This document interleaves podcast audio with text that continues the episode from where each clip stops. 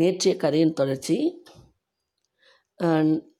கதிர் வந்து யோசிச்சுட்டு அவர் படுக்கிறாரு. பவானி பேசினதெல்லாம், சந்திரன் உதவி செய்கிறேன்னு சொன்னதெல்லாம் எப்படி நாம் தியாவோட அம்மாக்கிட்ட பேசுறது அப்படின்ற யோசனையிலே அவரும் அன்று இரவு அவருக்கும் கடுமையாக தான் இருக்குது. மறுநாள் சீக்கிரமாகவே எழுந்துட்டு தியா வீட்டுக்கு வராரு. இங்கே நீலா, தியா, ரியா எல்லோரும் ரெடியாக இருக்காங்க வீடு ஷிஃப்ட் பண்ணி புது வீட்டுக்கு போகிறதுக்கு. அப்புறம் வீடெல்லாம் ஷிஃப்ட் பண்ணுறாங்க. திங்ஸ் எல்லாம் கொண்டு போய் புது வீட்டில் போட்டு பால் காய்ச்சிட்டு எல்லாத்தையும் எடுத்து வைக்க பிறகு கதிர் மெதுவாக பேச்ச ஆரம்பிக்கிறாரு தியாவோட அம்மாக்கிட்ட. ஆண்டி, நேற்று நீங்கள் ஒரு நம்பர் கொடுத்தீங்க இல்லையா, அந்த நம்பர் வந்து எங்கள் அம்மாவோட நம்பர் கிடையாது. நேற்று பேசினவங்க எங்கள் அம்மாவோட நம்பர் கிடையாது, அது எங்கள் அப்பா நம்பரும் கிடையாது. அப்படின்னா யாருப்பா பேசியிருப்பாங்க?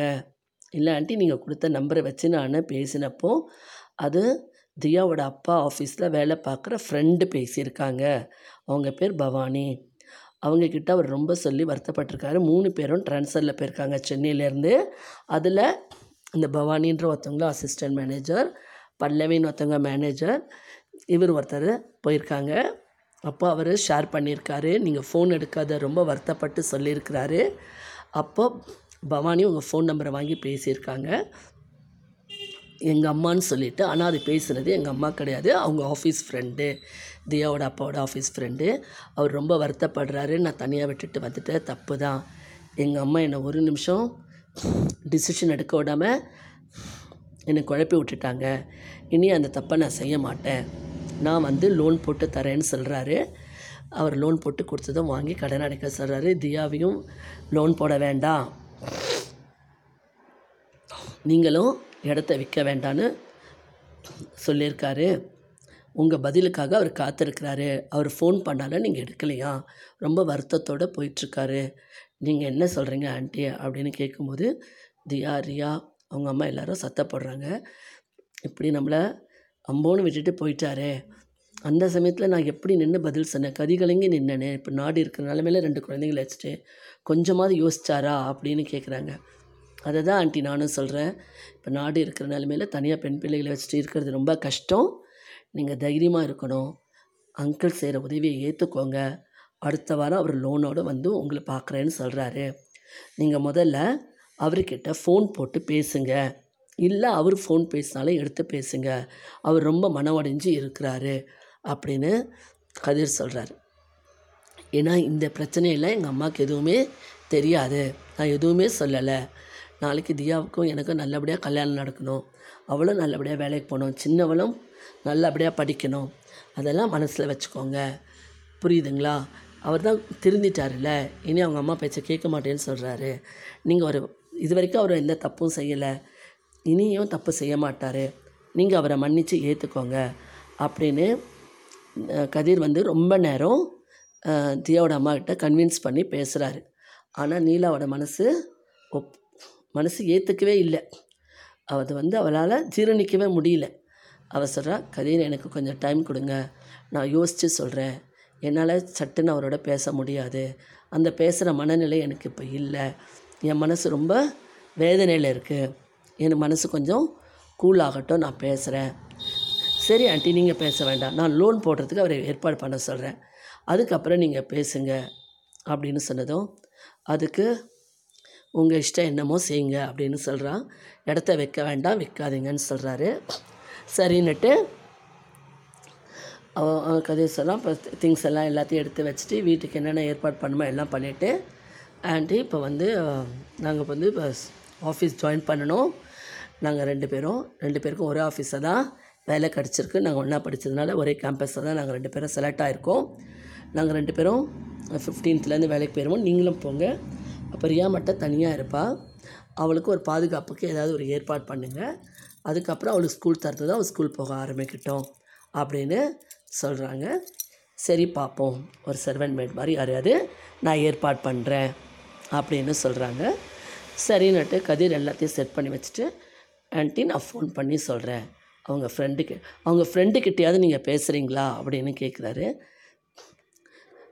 இல்லைப்பா, நீயே பேசு, எனக்கு மனசு சரியில்லை, நான் அடுத்த வாரம் பேசுகிறேன் அப்படின்னு கதிர்கிட்ட சொல்கிறாங்க. சரின்னு கதிர் அவங்க சமாதானம் ஆன வரைக்கும் கடவுளுக்கு நன்றி சொல்லிவிட்டு கிளம்புறாரு. கதிர் வீட்டுக்கு வர வழியில் ஈவினிங் பவானிக்கு ஃபோன் பேசுகிறாரு. இந்த மாதிரி நான் நீலாமாக்கிட்ட எல்லா விஷயமும் சொல்லியிருக்கேன், நீங்கள் சொன்னதை அவர் கவலைப்படாமல் இருக்க சொல்லுங்கள், லோன் போட சொல்லுங்கள், அவங்க இடத்த விற்க மாட்டாங்க, அடுத்த வாரம் வந்து பணத்தை கொடுத்துட்டு அவரையே பக்கத்தில் இருந்து எல்லாருக்கும் அமௌண்ட்டை செட்டில் பண்ண சொல்லுங்கள் அப்படின்னு சொல்கிறாரு. பவானிக்கு ரொம்ப சந்தோஷம். சரிப்பா, நீ சொன்னதை நான் கண்டிப்பாக சந்திரன்கிட்ட சொல்கிறேன், லோன் இமீடியட்டாக அப்ளை பண்ண சொல்கிறேன், பல்லவி மேடம் எங்களோட வந்தவங்க தான், அவங்க சேங்ஷன் பண்ணுவாங்க, கவலைப்படாதீங்க, அடுத்த வாரம் அவர் லோனோடு அங்கே வந்து இருந்து அந்த சாட்டர்டே சண்டே எல்லாத்தையும் கிளியர் பண்ணிவிட்டு வருவார். நீலா ஆண்ட்டி ஏன் ஃபோன் அட்டன் பண்ண மாட்டேங்கிறாங்கன்னு கேட்குறாங்க. அவங்க ரொம்ப மன வேதனையில் இருக்காங்க, கொஞ்சம் மனசு ஆறட்டோன்றாங்க, அடுத்த வாரம் பேசுவாங்க, நானே பேச வைக்கிறேன், நீங்கள் அதுக்குள்ளேயும் இந்த வாரத்திலே ஒரு நாள் நடுவில் போய் நான் பேச வைக்கிறேன், நீங்கள் அதுக்குள்ளே அங்கே அவரை எல்லா ஏற்பாடும் அங்கிளை பண்ண சொல்லுங்கள் அப்படின்னு சொன்னதும் பவானியாக சந்தோஷமாகிடுறான்.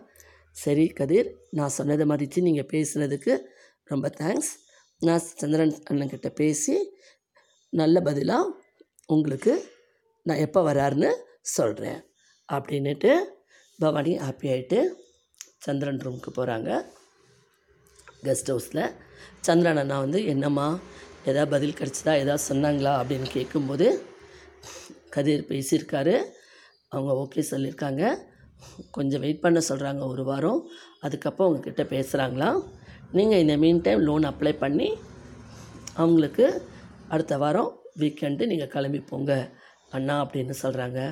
பவானி, உனக்கு இந்த நன்றிக்கு நான் எப்படி இந்த உதவிக்கு என்ன நன்றி சொல்கிறதுனே எனக்கு தெரியல, நீங்கள் எனக்கு பெரிய உதவி செஞ்சுருக்கீங்க, நான் ஒரு சில நாட்கள் தப்பான முடிவு எடுத்ததில் என் குடும்பமே சிதைஞ்சு போயிருக்கோம், ரொம்ப தேங்க்ஸ் அப்படின்னு சொல்கிறாரு. பவானி சொல்கிறாங்க, எனக்கு எதுக்கு தேங்க்ஸ் சொல்கிறீங்க, நீங்களும் தப்பாக உணர்ந்துட்டீங்க, அவங்களும் ரியலைஸ் பண்ணிட்டாங்க, கொஞ்சம் டைம் கேட்குறாங்க, நீங்கள் விட்டுட்டு வந்த மனசு வேதனை அதுக்கு பொறுக்க சொல்கிறாங்க, ஒரு 2-3 நாள் பொறுங்க, அவங்களே உங்களுக்கு கால் பண்ணுவாங்க, நீங்கள் அதுக்கு நடுவில் நாளைக்கே நீங்கள் லோன் அப்ளை பண்ணிட்டுங்க, மேடம்கிட்ட பேசி சேங்ஷன் வாங்கிடலாம் அப்படின்னு பவானி சொல்கிறாங்க. சந்திரன், நான் இப்போவே அப்ளை பண்ணுறேன், மேடம்கிட்ட பேசுகிறேன்னு கிளம்புறாரு. சரிங்களா, இன்றைய எபிசோடு இதோட முடியுது. இதன் தொடர்ச்சி அடுத்த சனிக்கிழமை ஞாயிற்றுக்கிழமை வரும். உங்களுக்கு இந்த கதை பிடிச்சிருந்தா லைக் பண்ணி ஷேர் பண்ணி சப்ஸ்கிரைப் பண்ணுங்கள். மீண்டும் திங்கட்கிழமை புதிய எபிசோடுடன் சந்திக்கிறேன்.